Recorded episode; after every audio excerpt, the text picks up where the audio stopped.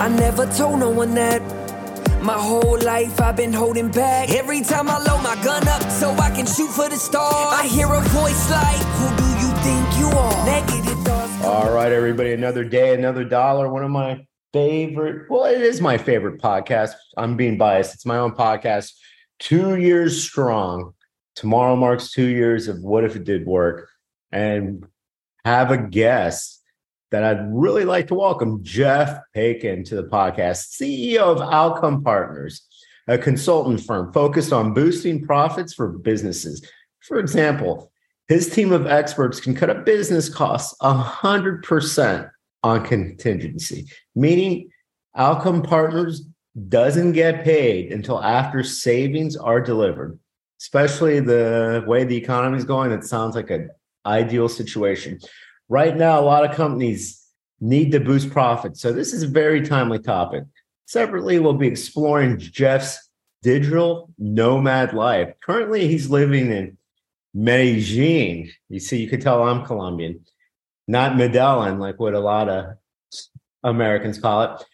Colombia, pursuing his goals of financial time and location freedom. One thing I really like about Jeff's story is that he built Outcome Partners to travel with him. Where he goes, it goes without slowing down.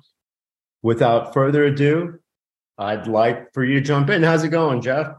It's going incredible. How are you doing today, Omar?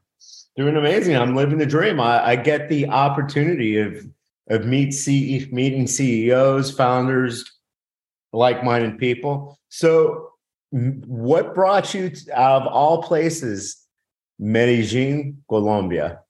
Well, first off, I just love that you pronounce it correctly because I deal with so many Americans or, as locals say, gringos, uh, who can't pronounce it correctly, and they misspell Columbia as well, like it's the uh, city in Ohio, uh, like the university. it, it, it's like no, uh, Columbia is that that university that wouldn't uh, would only allow me to tour it. You know, if I took a tour, but you know, in New York City, yes, that or it's Columbia, named after Christopher Columbus.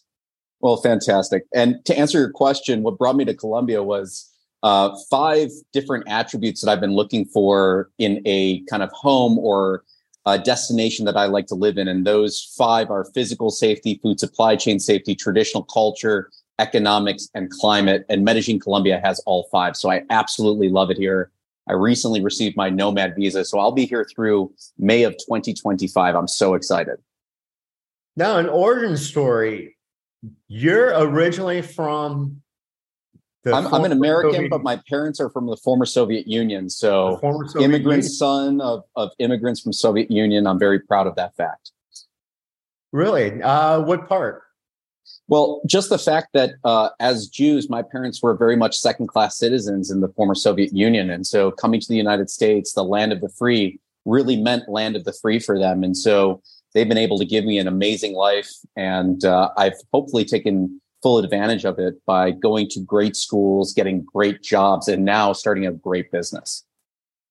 So they came for religious reasons because I, I know most most people don't even follow their own history here, but just by watching Fiddler on the Roof, Jews were persecuted and Jews were pretty much kicked out of Moscow, kicked out of Russia, kicked out, or or treated even worse than well, all their citizens were treated pretty poorly, but even worse than the, the common person there. Yeah, it's it's kind of scary to see, you know, socialism, Marxism, communism rise in the United States when, you know, my parents had a full, you know, front row seat to uh, living in the the aftermath of it. So, um, you know, I'm kind of glad that folks like yourself and others out there that believe in capitalism and believe that that gives true freedom to individuals um, are, are, are able to thrive. And uh, hopefully, your your listeners uh, are doing the exact same thing and appreciate America for what it is. It's, it's it's a growing concern. People don't. I mean, people have their head buried in the sand, but just uh, beginning of the year, I took my girls to Atlanta to well, no, it, it, was late December to Georgia to Atlanta to watch the SEC championship game, LSU versus Georgia. And they were advertising Georgia State University to take a beginner's uh, course on communism and the benefits of communism. And it wasn't an accredited course. It seemed like it was more like a club. Hey, let's indoctrinate here. Let, let's let you drink the Kool-Aid, lets you understand that everybody's separate, everybody's not separate, everybody's equal, you know, rainbows and unicorns. And my daughters both showed me that. And I was like, oh my gosh, that's that's crazy that one that they advertised something like that. And I'm I'm sure it wasn't only one or two people showed up for the meeting. And have you ever wondered why this younger generation is just thrilled with communism and socialism? Well, when your teachers are basically raising the kids because parents have to work their full time jobs, if not two or three jobs to cover costs in America, I'm not surprised that those that can't have kids, you know, convert yours or indoctrinate yours. And so I think that COVID was actually, there was one blessing to COVID, which was a lot of parents walked by the Zoom of what was going on in the classrooms for a long time in, in kids' classes. And they started to see that it was more of an indoctrination versus an education program going on in our public school system and sometimes in our private school system as well. So uh, I'm not surprised actually by that club or a class being introduced. Um, for me, it's just kind of the the second wave of the evolution where, hey, these kids were already used to that from you know K through 12, and now they're just going to get in college too. Yeah, uh, our our daughters will soon to be senior and sophomore, but the reason why we put them in Catholic and the private schools was at an early age, they started at, at a rated school. And one of their best friends was from Venezuela, so socialist. And the parents, we, we invited them over a couple of times, and it was just like, just tell me about the benefits of, of socialism, why they love it.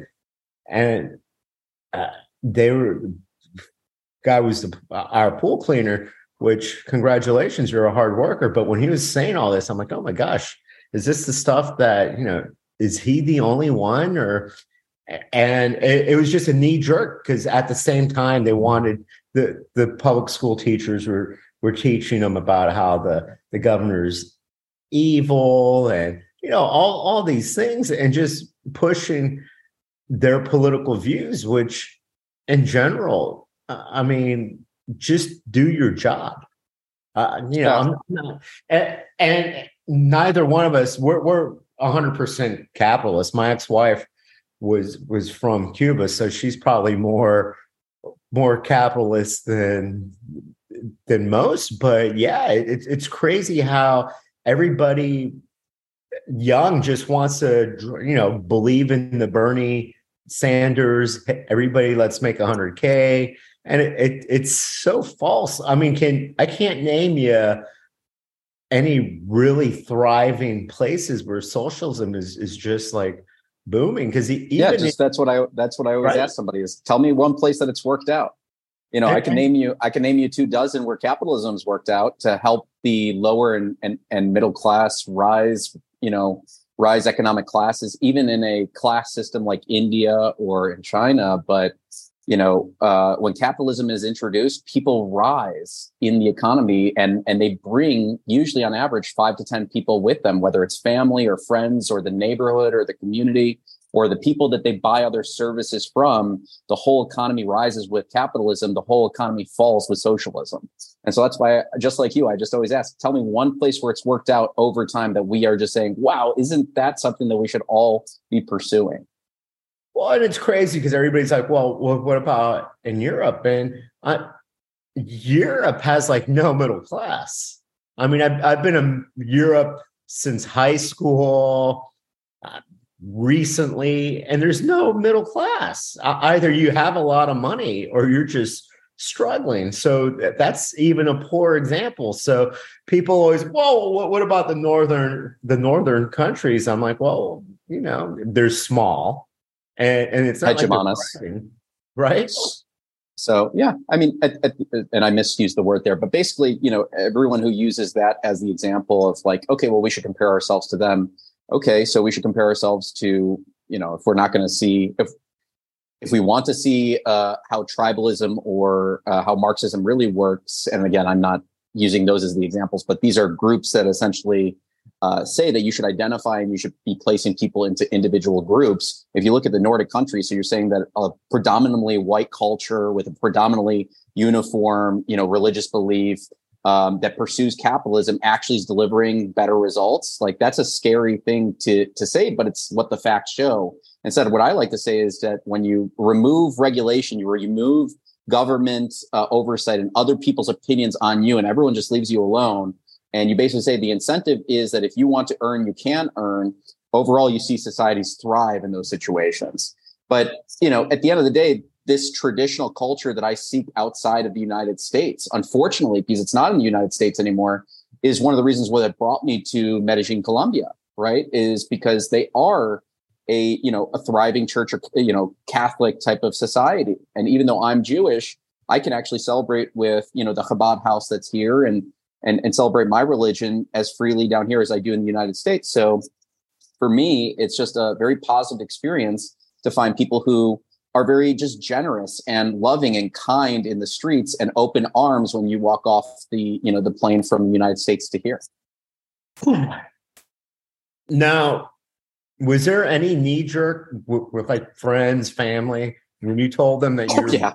to Colombia? oh yeah, and I mean, like the, the, the main one was that like, hey, we we watched Narcos. Isn't the isn't it unsafe? Isn't it you know a cartel you know frenzy down there? And you know what I have to tell them is number one on my list of places I look for is physical safety. So if I've come down here and I've lived here for now over a year, right? I've been here for over a year are you not getting the vat like are you not seeing that clearly it's checked that box for me. So that's kind of a, a funny reaction. But yes all the way in the beginning you know my parents especially my older brother um, friends of mine were just like medellin colombia. I mean come on. They literally have netflix shows about how dangerous it is there. And it's it, it, it's co- the complete opposite as long as you live like i said a very virtuous life right? I live between the hours of 5 30 a.m and 9 p.m every day. So i'm not dealing with any riffraff. Well, well, I always snicker anyways because if if you think about it, we can pick and choose cities here where, I, I mean, anywhere on the West Coast from Seattle, Portland, California, Chicago. You know, you don't see anybody saying you're you're visiting there, you're going there. I mean, the the murder rates are are high throughout this country. It, it, They're atrocious, it, right? It depends on your element too, because I mean, I don't. I wouldn't fear for my life in Chicago because you know if I went to Chicago, if I went to SoCal or these places, it, it would it would be like where you know the Marriott and the Hyatt and the tourist attractions, and it's the same anywhere in the world. There's danger if you go find it, and if you go to the you know the, the sketchy areas of town anywhere. Yeah, and uh, again, um, don't know how much you want to keep talking about these topics versus business. Happy to keep going, but I grew We're up for 30 years in everything. Chicago.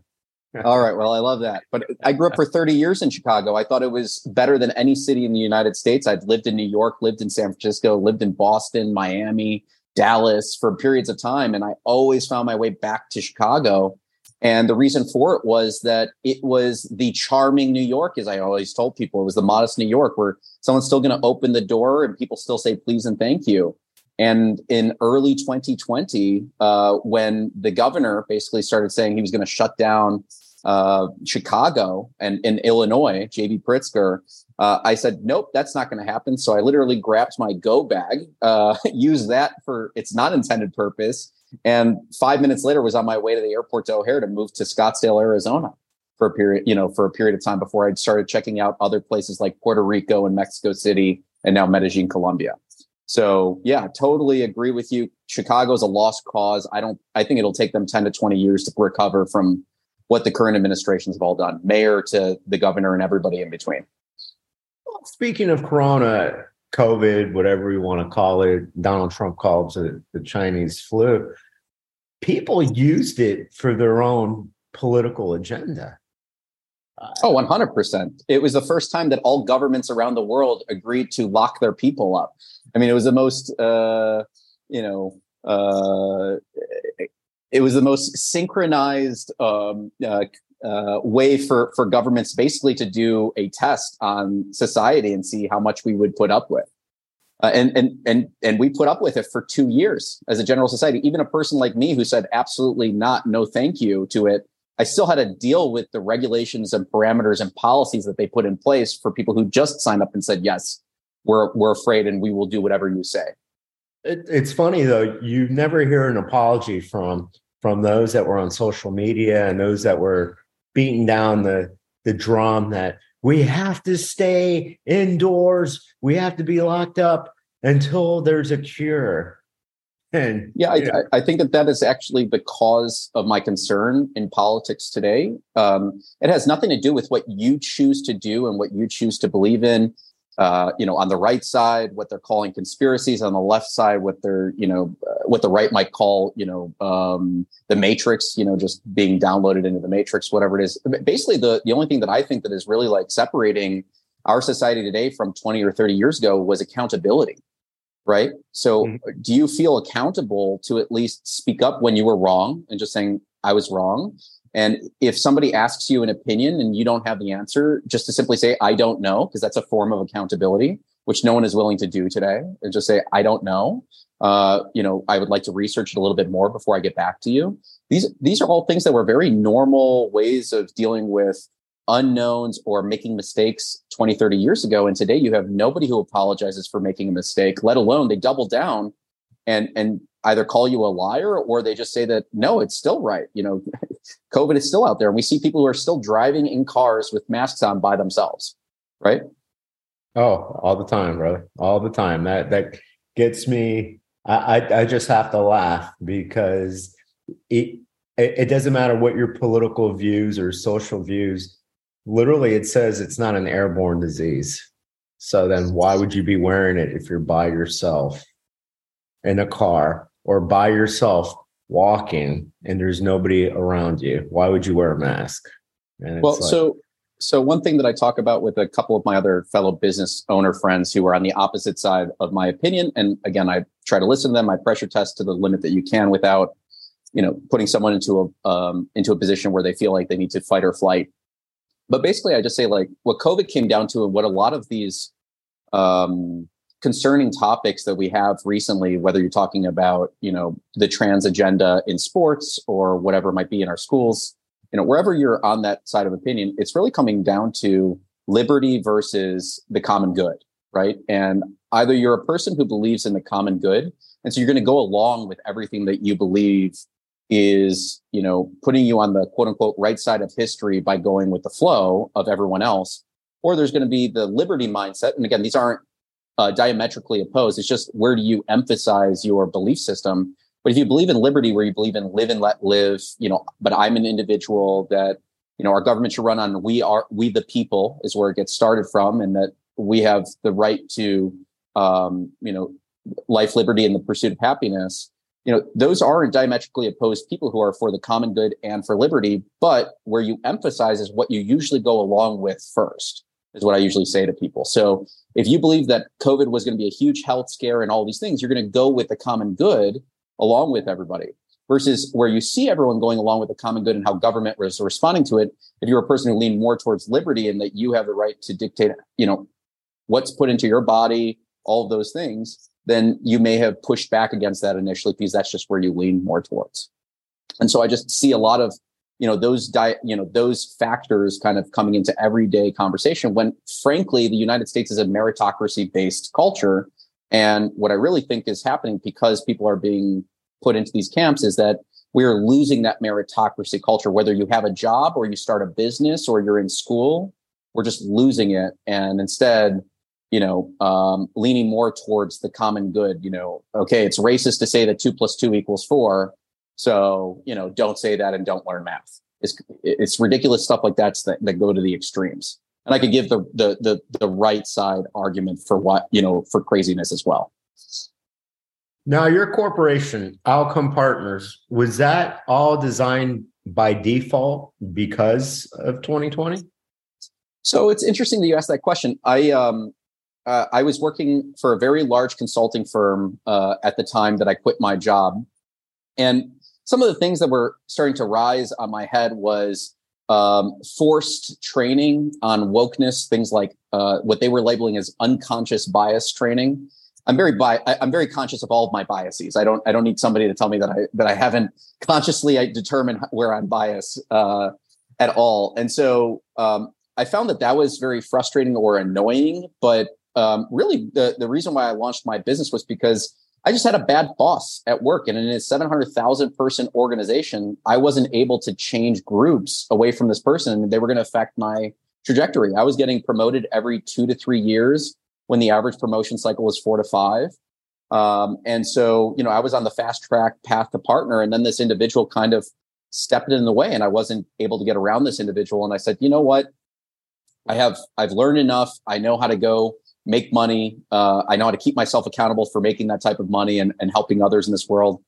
Uh, I'm going to quit my job. First time I took no paycheck in 20 years, right? Since I started working at 13 years old at a Dairy Queen pushing a mop. And, uh, and uh, I just quit. And, but within 48 hours, I'd reached out to 500 of my closest friends in private equity, venture capital, family offices, family run businesses, and simply offered, you know, 90 minutes to two hours of my time to help them think through how they were either thriving during COVID or barely surviving. And if I could help connect them with somebody who could solve their problems. And within 48 hours, I had my first eight clients. Within my first six months, I had 120 clients. And so it kind of just was more happenstance than than designed. Well, congratulations, because I, I I have a similar trajectory. I graduated with a couple degrees in journalism, and I realized, man, I knew more than my bosses my bosses were horrible.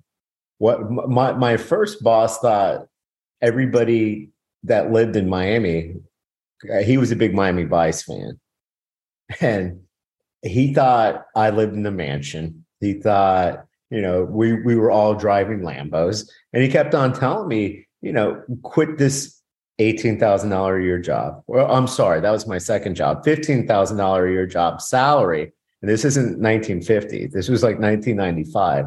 Shit pay to go back home to my mansion. And I'm like, I'm like thinking to myself, I'm like, is this guy delusional? If I was, if my family was wealthy, do you think I'd be like, you know, working below minimum wage? Eh, but that's great because you know, so many people instead of just believing in themselves and taking that leap and saying, I I can be an entrepreneur you know, they they always feel like they need the floaties of working for corporate America. Which well, it's it's, it's interesting you bring that up because it was the biggest uh, risk that I took, and it had nothing to do with income or anything like this. As we said at the beginning of the call, my parents were from the former Soviet Union. They they they left. You know, my father came to this country, worked on a manufacturing floor. You know, uh, his whole career until he was able to retire on his own money. You know, he's not you know, like he's he, he's self sufficient with my mother, and um, very proud of that fact, and I'm very proud of him for it. Um, but you know, for him, you know, going to the right school, you know, and I, I went from a great high school in the United States at the time, Niles North High School in, in Chicago, which was I think top 20 in, in the country uh, for public schools, where my dad and my mom saved every penny they could to, you know, get us into the right school systems for my three brothers, for myself and my two brothers.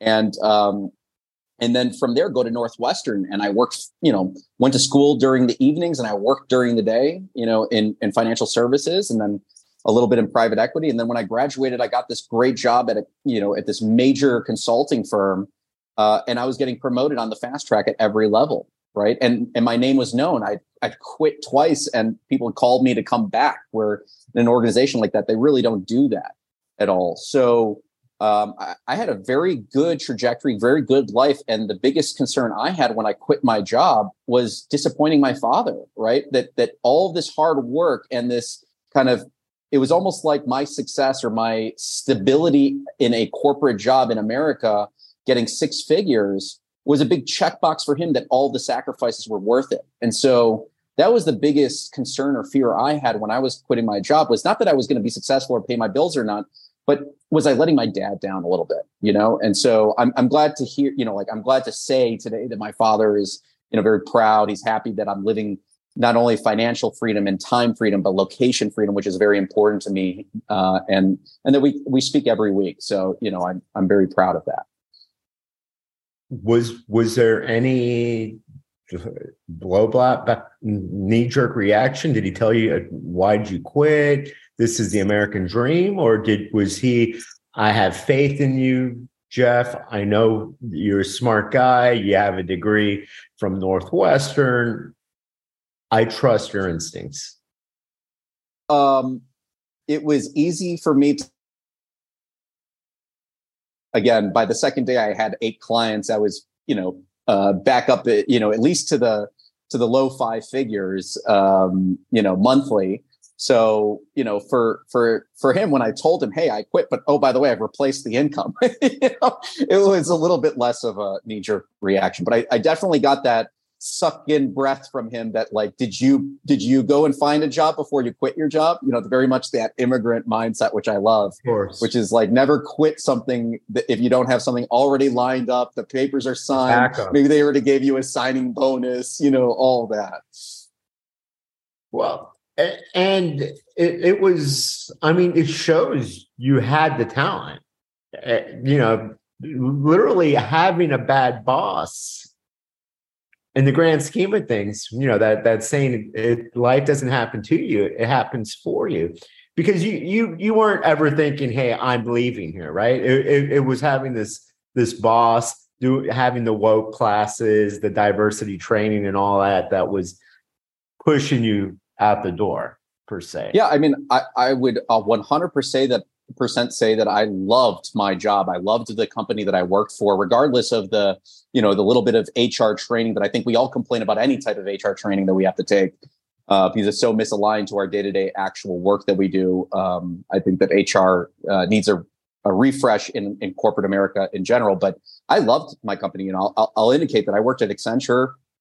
Uh, I was on the fast track there. I was in the strategy group. I was solving problems that uh, you know uh, blue sky opportunities and and turnarounds and restructurings and doing really cool work both organically and inorganically meaning with the resources that they have available as well as mergers and acquisitions. And i was dealing strictly with the board of directors the c suite and their direct reports at fortune 500 and very major private equity firms. So for me i was having a blast working the corporate job and being known by it and building a reputation um, but this is this is where big corporations kind of sometimes miss the mark and they lose great people who really love the brand and want to carry the brand forward when they allow certain individuals to rise who have uh, and I hate using this word because it's been misused in a different way, but a toxic personality, right? Someone who who leeches from their subordinate sales or basically try to keep people down simply because they have the opportunity to kind of lift and surpass the boss. And um, and they don't want to be that really great mentor. And I think that every great mentor always wants their mentee to surpass them in, in every way possible. Right. And so when you put leaders in place that don't do that, you actually have the reverse effect where these high performing individuals leave companies and they are that future future businesses uh, leadership or at least higher management. Now, Jeff, your co- your corporation is based on boosting profits by cutting costs cutting the fat. Now, clearly, there must have been. Um, th- this is the time to thrive, right? When the economy, no, nobody really knows what direction it, it's going in. Yeah, the, the stock market for now has has propped up, but overall, I think a lot of uncertainty. You, we have inflation. We have lead well leadership i'll just say we have leadership that that's out there. Is is this what you want for your business or it really doesn't matter? Every business needs to especially corporate america needs to start cutting back. Well so i would simply say that uh, i used to do this work with accenture for our clients. Uh, it was called zbb zero based budgeting uh, but a number of different other things that that I did for them under different names. But essentially, when I quit my job and I was talking to a lot of the, you know, now my clients, but you know, in the past, just friends of mine, when I launched Outcome Partners, um, they were either thriving extremely well, like let's say, you know, grocery apps thrived during COVID because uh, everyone was scared to go outside, so they started just having delivery grocery come to their house, and so one of the companies I was helping out, they went from 5,000 monthly users to 50,000 monthly users in a 60 day period. And so, you know, they 10x in 60 days. And when you don't have the infrastructure in place to support that, all of a sudden your reputation gets hit by your inability to keep up with all of customer demand, right? Because you just don't have the people in place to respond to all the needs.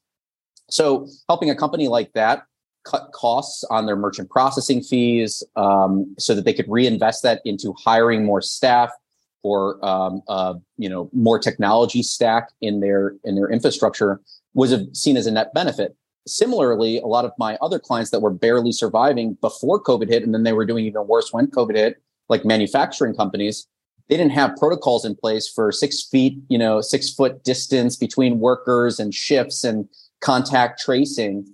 And so for a small, medium sized business, um, you know, anything under $2 billion, it would kind of fit under that in my, in my definition of SMB.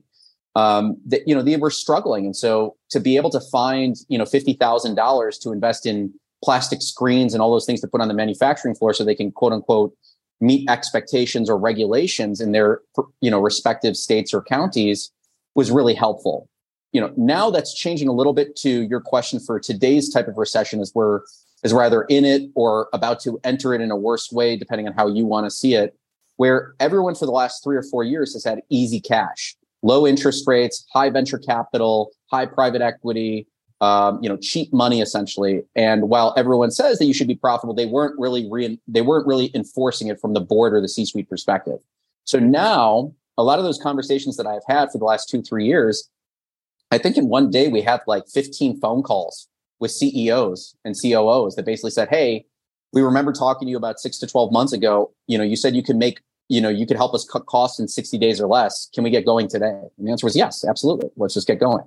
And the cool part is, is that a lot of the work that I do is industry agnostic because at Outcome Partners, basically we boost profitability by renegotiating your everyday bills in a business, the bills that everyone kind of needs. So these are things like your merchant processing fees every time that someone swipes a credit card at your business or online with your business, uh, your utility bills, your telecom bills, your internet bill, but also your payroll processing. So if you work with ADP or Paylocity to pay your people, you may be overpaying on the processing fees for that you know and then you get into shipping and there's four different ways that you can start saving money on shipping from small parcel refunds uh, to renegotiating contracts to getting better uh, ltl and ftl rates or international freight meaning over air and overseas and so we get to look at 20 plus different areas to help any business regardless of what industry they're in look for cost savings and hopefully reinvest that capital for growth right in the future now, there must have been some leap of faith, though, because most people,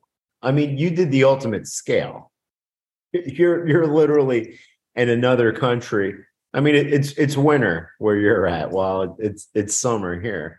Yeah, and, it was really hot today. You know, 75, 80 degrees. It was very hot. but but you know, most people are slaves to their business. They don't. They're not entrepreneurs. They're not business owners you are the ultimate business owner because literally you can go anywhere and your your company would still be operational whether it's Beijing or if you wanted I, I know you have a trip coming up to Europe but if you wanted to go hang out in Europe for a month six or weeks Thailand in February is the plan for a month exactly which is 12 like hour that. yeah 12 hour difference yeah no. Yeah. So I built. So I yeah, built out no, partners to do that, right? And I know that that was something that you really liked about our, you know, initial conversation together. You're like, wait a second. So if you go to Thailand, you know, do you have to now start taking phone calls from 7 p.m. in Thailand till 7 a.m. You know, something like that. If you're working a 12 hour day, and again, I choose my hours. I love to work, so you know, for me, it's fine. But no, I I, I built Outcome Partners as soon as I closed those eight clients. I said, okay, stop. Like we now have product market fit.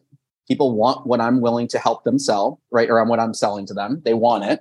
Uh, the reason for it is that it's 100% on contingency, meaning nobody pays me until after I deliver the results. So it's a very simple business model.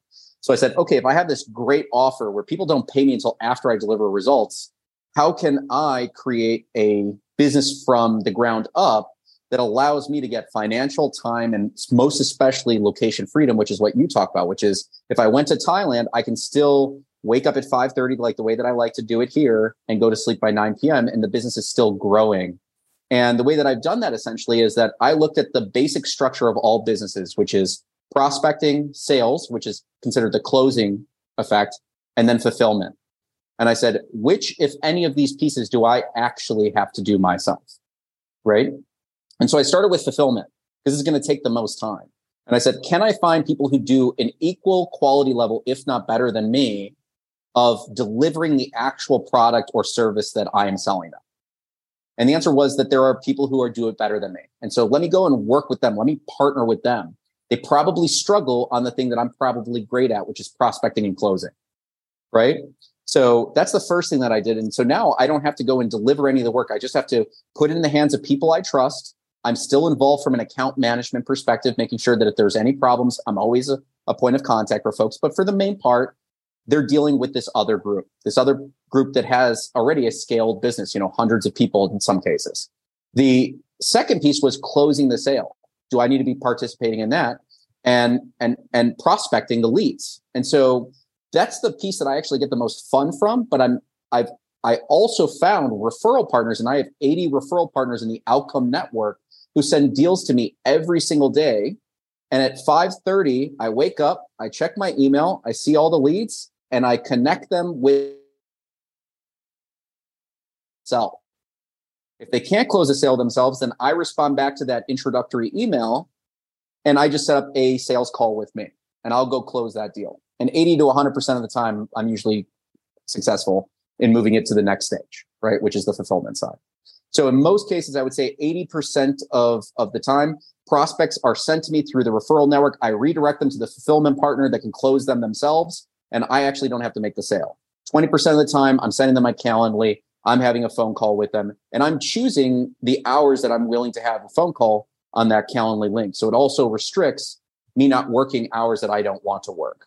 So this allows me to move my business with me, regardless if I'm living in Mexico City, the way that I was in March, to Laguna Beach, California for a few weeks in April, to now here in Medellin, Colombia since May.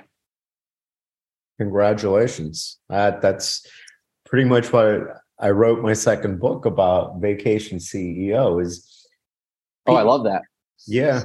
Yeah. It, it, it was given to me a nickname because when I was married, uh, people never know look at the A through the X, the, the, the process of actually working. They only see the the final product, the results. Yeah, the results, and and you know, I outsourced my weaknesses. I I worked on what I was great at, and I I became a leader, and I hired the right people. So I I, I we could go uh, you know, on a Mediterranean cruise. We we could go to the Amalfi Coast or Hawaii or whatnot, and everybody's like, because everybody has that, you know, that belief that you know you're you're trapped in that business. Your your business can't if well, you've heard this cliche: if you're not running your business, someone else is, and, and it's the furthest. It, it, it's just funny because that, that's why I tell people, do you own a business or does the business own you? And, and you know, 90% of the time, people people are trapped. People can't don't have you the resources or, or they don't have the faith in themselves or in the faith in others that that they can go to Europe, that they can go to Thailand, that they can go to Laguna Beach, which I, I, I have an aunt in Laguna Beach, so super cool area by the way. Yeah uh, I, I, think the number one thing that i tell people is and this comes straight from robert kiyosaki who wrote rich dad poor dad either you're self-employed and that means you have a job or you're a business owner and and, and it runs itself. And there is a a transition period of you needing to be self-employed for a period of time where you know you get the you know where you get the thing off the ground you see product market fit you get enough clients that it can pay for that first employee. And like you said you fill your capability gap first what you know what you're not great at or what you don't enjoy doing with that person. And and then you build from there and you build the systems you scale it out to the point where it can run itself without you one of the things that i'm looking most forward to is because i've essentially checked the box over the last three years that outcome partners has been running and and being self-sufficient at this point uh, but I enjoy still being a part of the, the, the journey of it and still selling clients and, and and bringing on board and seeing that first win, that first dollar that they get 100% risk free with us, you know, for me, that's such a joy. But one of the things that I'm planning to do now is go into micro acquisition private equity, where I know now that I can go and boost profitability in 90 days or less or 60 days and less, depending on the industry that we're talking about.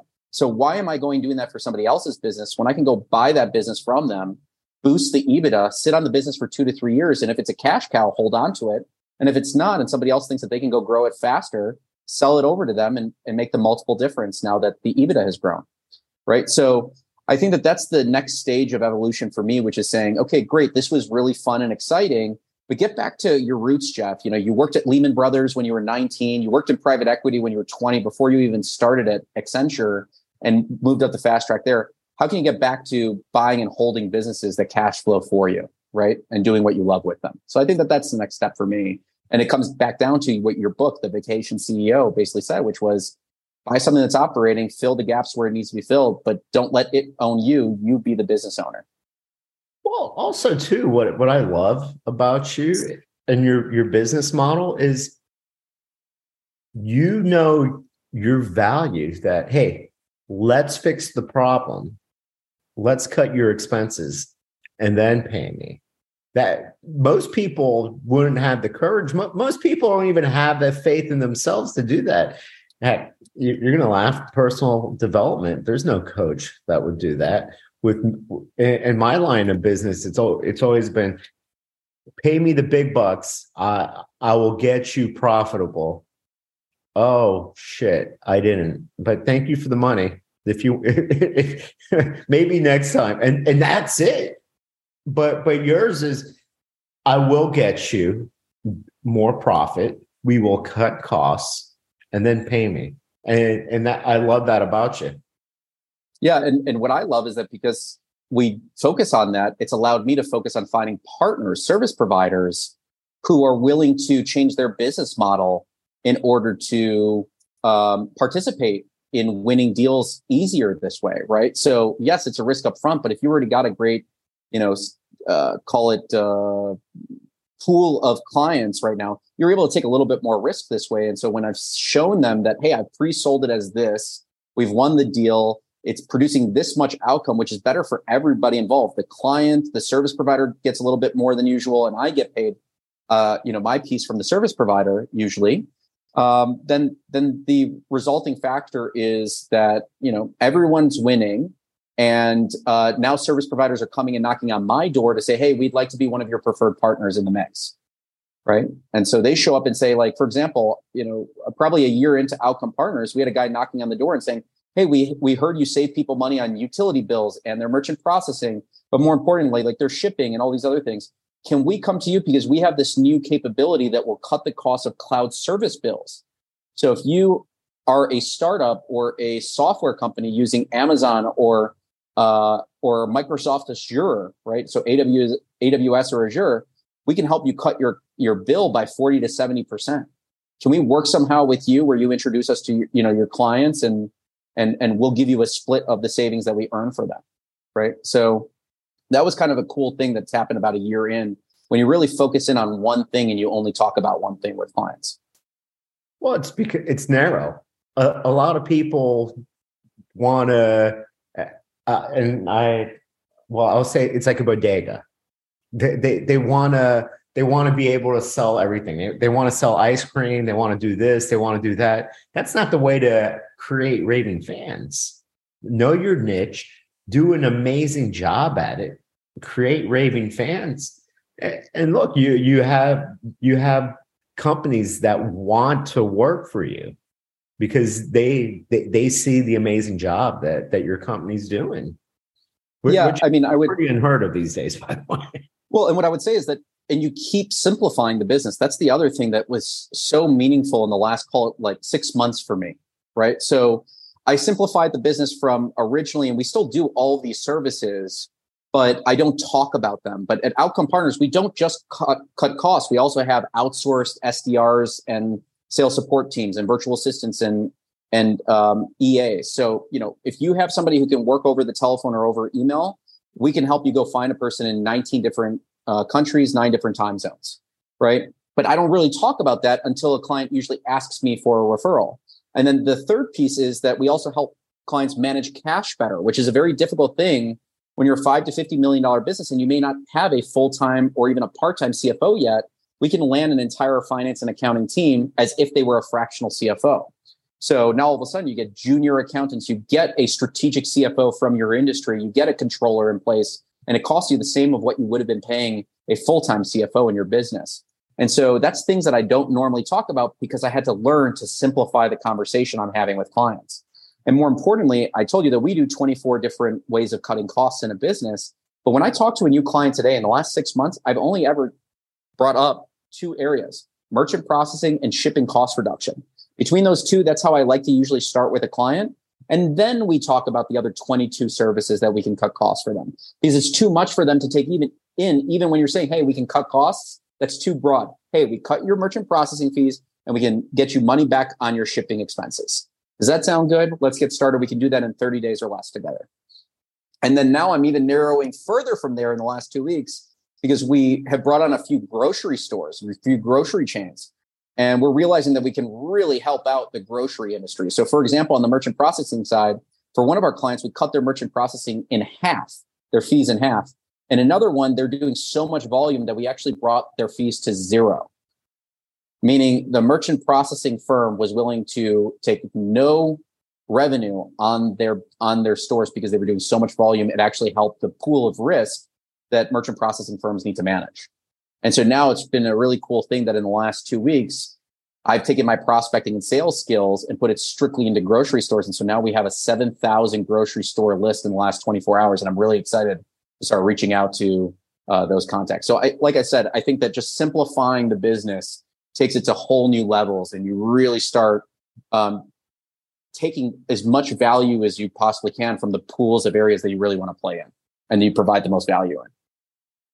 Now you you still had me at merchant processing fees. Uh, being being uh, in the qsr's retail for 20 years oh my god it, my fees were killing me uh, that towards the end. Where were you years ago? no, you know, no, I think I think that I think you were dependent on, and again, this is the benefit. I think we were talking earlier about some of the benefits of COVID is it forced a lot of people who were local service providers, like in the merchant processing renegotiation space, to go digital, right? If they wanted to survive and thrive. Mm-hmm. And so, you know, I think that that that definitely is one of the benefits. Is now you're hearing about me because we wouldn't have met if if the world didn't go digital. You you see, everything happens for a reason. Now, what what's the can small businesses use you, or is it just big big corporations? Because you, you mentioned grocery stores.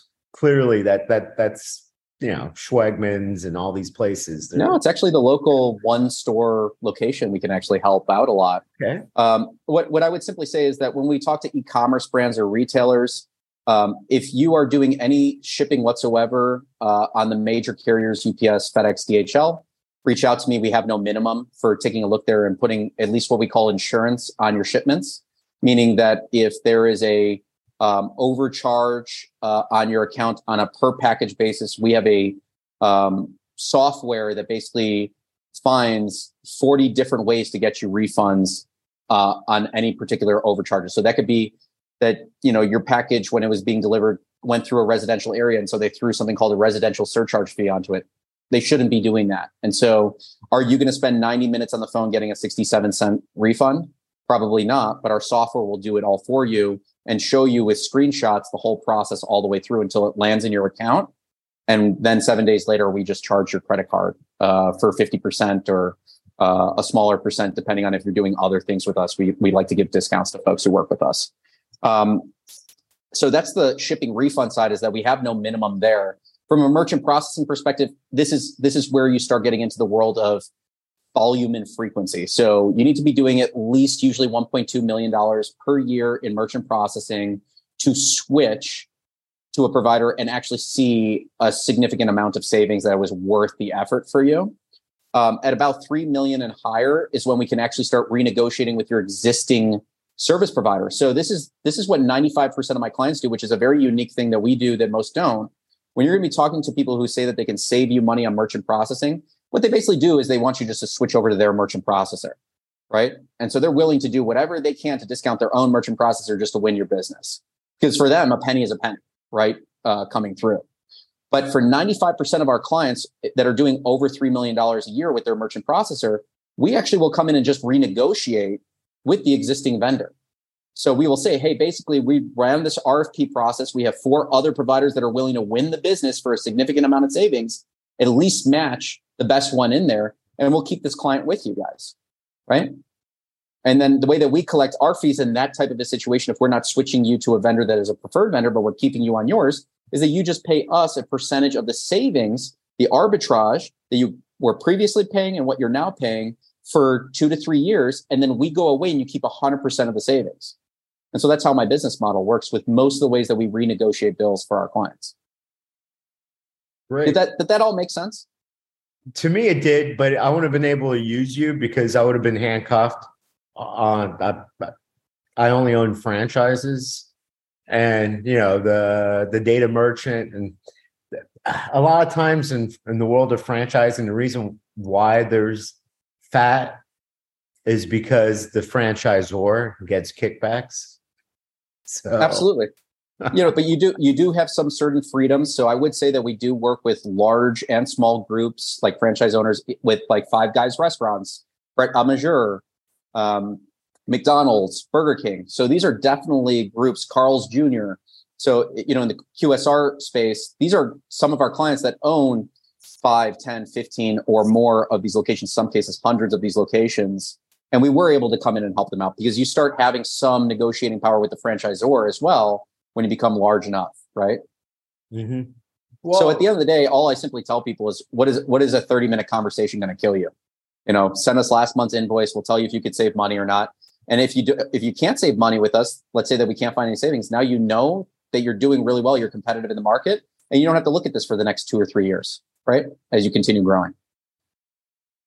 Well, in order to grow, one of the things that you do have to do is you have to watch expenses.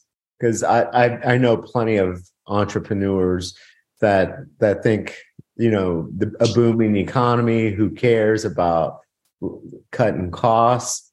And until they hit the proverbial iceberg, and sometimes it's too late. It's like, well, you should have Absolutely. cutting costs and that's and that's what's going on right now in the venture capital world right like all these venture capitalists were like no we're giving you money to grow grow grow hire staff you know go after the market and now they're saying oh by the way we're not going to give you any capital and because we're sitting on your board and we own another another you know few seats turn all of your attention to figuring out how to become profitable right and so like all of a sudden your entire roadmap for the next three years which was grow grow grow that's where you were going to spend all that capital and you were just going to keep raising money is now being told to redirect it in a completely different frame of mind, which is go build an actual business. True. Now, Jeff, how do prospective business owners, entrepreneurs, mid-sized companies, how do they find out your company outcome partners to see if, yeah. if it is a so I, am happy to have a conversation with anybody who flows through your network, which would be through this podcast. So they can always send me an email at jeff at thinkoutcome.com, one word. So T H I N K O U T C O M E.com. Uh, they can also go to thinkoutcome.com, the website, and just fill out the form for them to reach out to me. It goes directly into my inbox and I'll respond back to them as long as they're not trying to sell me something. If these are really people who are trying to work with us and I'm happy to have a 30 to 60 minute conversation just to hear about their business, learn about some of their challenges or some of the opportunities in front of them, and see if we can help them on that journey. Now, do you have any words of wisdom for the entrepreneur out there that why why you or maybe those that are still wondering about life or risk adverse, whether it's corona or the next pandemic or just anybody that that's just fearful just to get them yeah. off the sidelines and to live life. I mean, clearly you're living life to the fullest. So I would I would say that I'm probably the most risk adverse person that you'll meet. You know, I, I live my life between 5 30 and 9 p.m. because I want to avoid riffraff in my life. Um, you know, so you know, I'm not going out to the late night parties and clubs and you know here in Medellin, and you guys can all Google, you know, the fun that that is. So I'm I'm losing out on that fun because of my risk adverseness. But um, you know, the, the number one thing that I would say when it comes to business, and maybe I'll categorize this categorize this in in the three areas that I live my life, which is wealth, health, and relationships.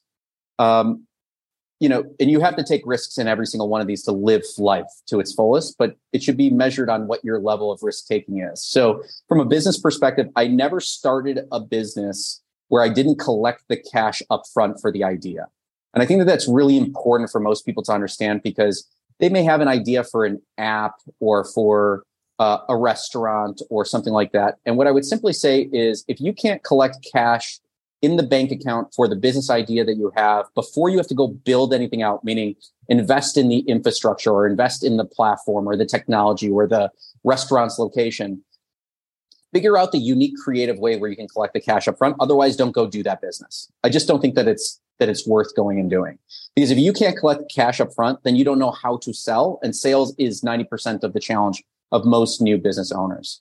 Uh, for any of your business owners who are a little bit more mature, I would simply say uh, that the best thing I can offer them in this short period of time is to read a book called Scaling Up by Verne Harnish.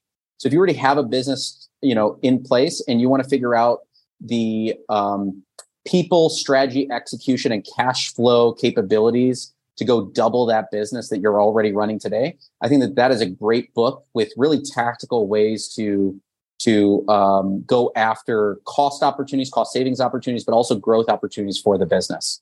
It's very similar to traction that is all, you know, about entrepreneurial operating systems. Uh, so again, that book was scaling up. When it comes to health, I would say that the risk that uh, risk taking around health is for me. Uh, many Americans are are under this belief that you know going to the gym and working out is a bad thing, and I, I fell victim to that for a long time.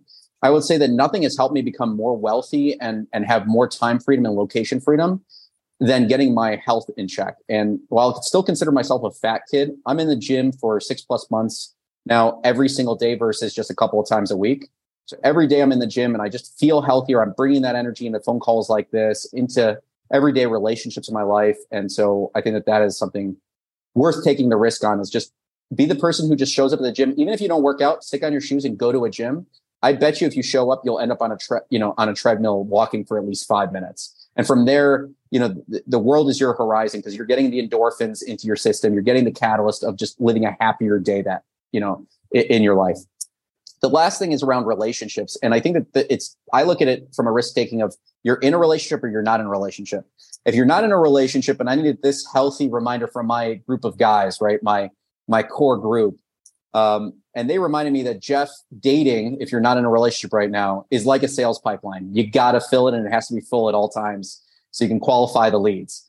And so one of my friends down here, I was always coming up with the excuse that even though I learned enough Spanish with my ex-girlfriend who's a paisa, she's a, she's a Medellin girl. I learned Spanish in a six month relationship from her from saying hola to everybody to, you know, lo siento por mi malo español. You know, there's very little accent. You know, people understand at least, you know, when I'm coming in. But the number one thing is, you know, when you're not in a relationship, you got to fill your pipeline. So the guys basically said, "Hey Jeff, it doesn't matter if your Spanish is is okay or great or terrible. Get out to the mall and just meet 20 new girls a day." And so that's been the the thing I've been doing since I broke up, and that's the risk taking that I take in my life. No matter where I'm in the world, whether I'm going to be in Thailand or here in Medellin, Colombia, or I'm going to be in Ukraine when it gets rebuilt, you know, I'm going to go out there and fill my pipeline if I'm a single guy. Uh, if you're in a relationship, the number one thing that I would tell folks to do, uh, especially men in the group, is uh, listen to a book by a gentleman named Corey Wayne, and it's How to Be a Three Percent Man. Um, I think it's one of the best relationship books out there, and it basically reminds men not only to be mysterious and confident like James Bond, but how to do it, and even how to do it in a relationship. So how to maintain that mystery, how to remain that you know to to keep that confidence going because we get we all fall victim of just it's easy now that I've got a wife or I've got a girlfriend of a long period of time. But to keep them and keep them interested and keep them, you know, unsure around you, which is a lot of where the attraction builds in the relationship, you, you have to remain James Bond in the relationship. So that's a that's the risk taking that I would simply say for most folks. So I don't know if I went beyond what you were hoping for, but I think no, the question no, was very I, I love the answer. I, I love the answer. I, I'm, I'll trust me. I, I always take notes. Uh, after. So no, uh, I completely loved it, man. Thank you for the time. Thank you for the hour. You see I, that we we covered everything. A little bit, a little political, a little social. You know, capitalism 101. You know, be diverse, entertaining. It was engaging. It was informative. And, you know, we learned a lot about your company. I mean, when, when I do go back, because I'm once an entrepreneur, always an entrepreneur. It's always, it's only just a pause. Outcome partners will definitely be on the speed dial. I love it. Thank you so much for having me on. And I really appreciate the invite. This was great as my very first podcast experience. They they say you always remember your first, Jeff. So. Thanks, brother. Have a nice one. What if it did work? What if you took action and made it happen and started living inside of your purpose? What if it did work? Right now you can make the choice to never listen to that negative voice no more. The hardest prison to escape is our own mind. I was trapped inside that prison oh for a long time. To make it happen, you gotta take action. Just imagine what if it did work?